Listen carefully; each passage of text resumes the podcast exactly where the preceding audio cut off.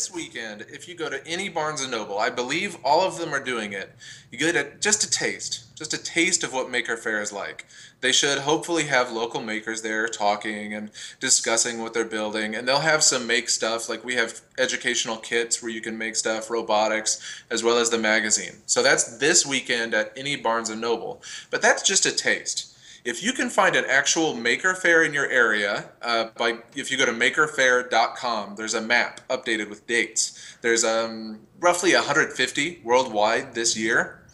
Uh, but if you can make it to a maker faire you'll see all the people you didn't even know were in your area that are building things obsessing over things you never even imagined. Kind of like you know the story you were saying where the people took over the old mcdonald's. There are probably people in your area doing things you never thought of and you'll find them at a maker faire. It's like finding the doorway to a whole other world where our kids have the skills to be open, openly, like, you know, accepted with open arms.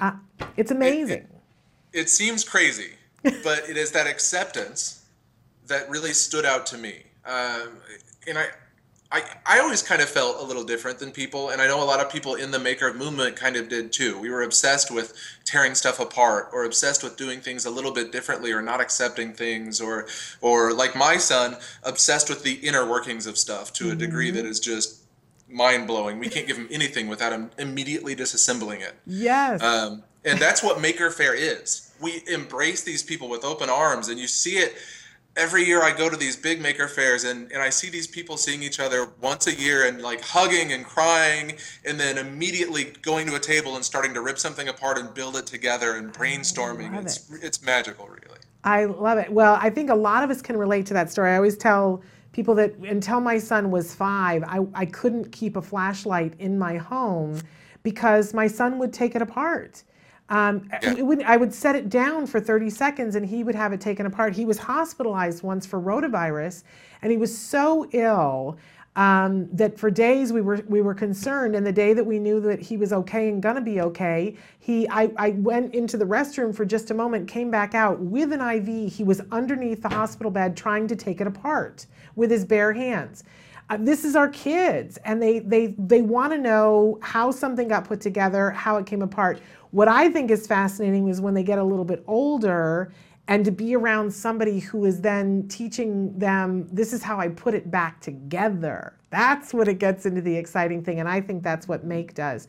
So, uh, want to encourage everybody to go to the different websites that you said. Um, so, we're going to repeat those again.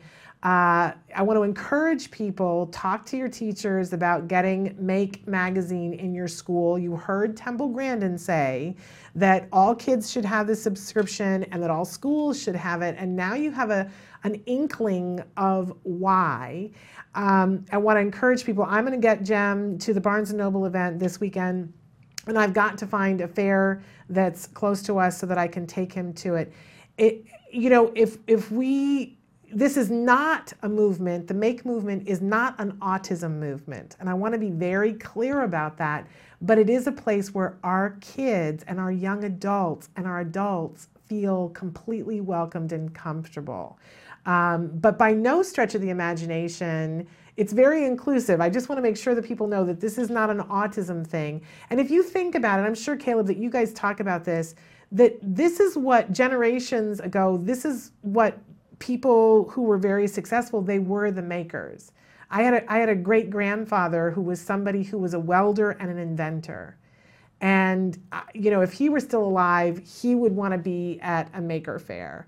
Um, we need these people and we need to encourage them and give them a home where to try out their ideas because that's where great new inventions come from, is it not?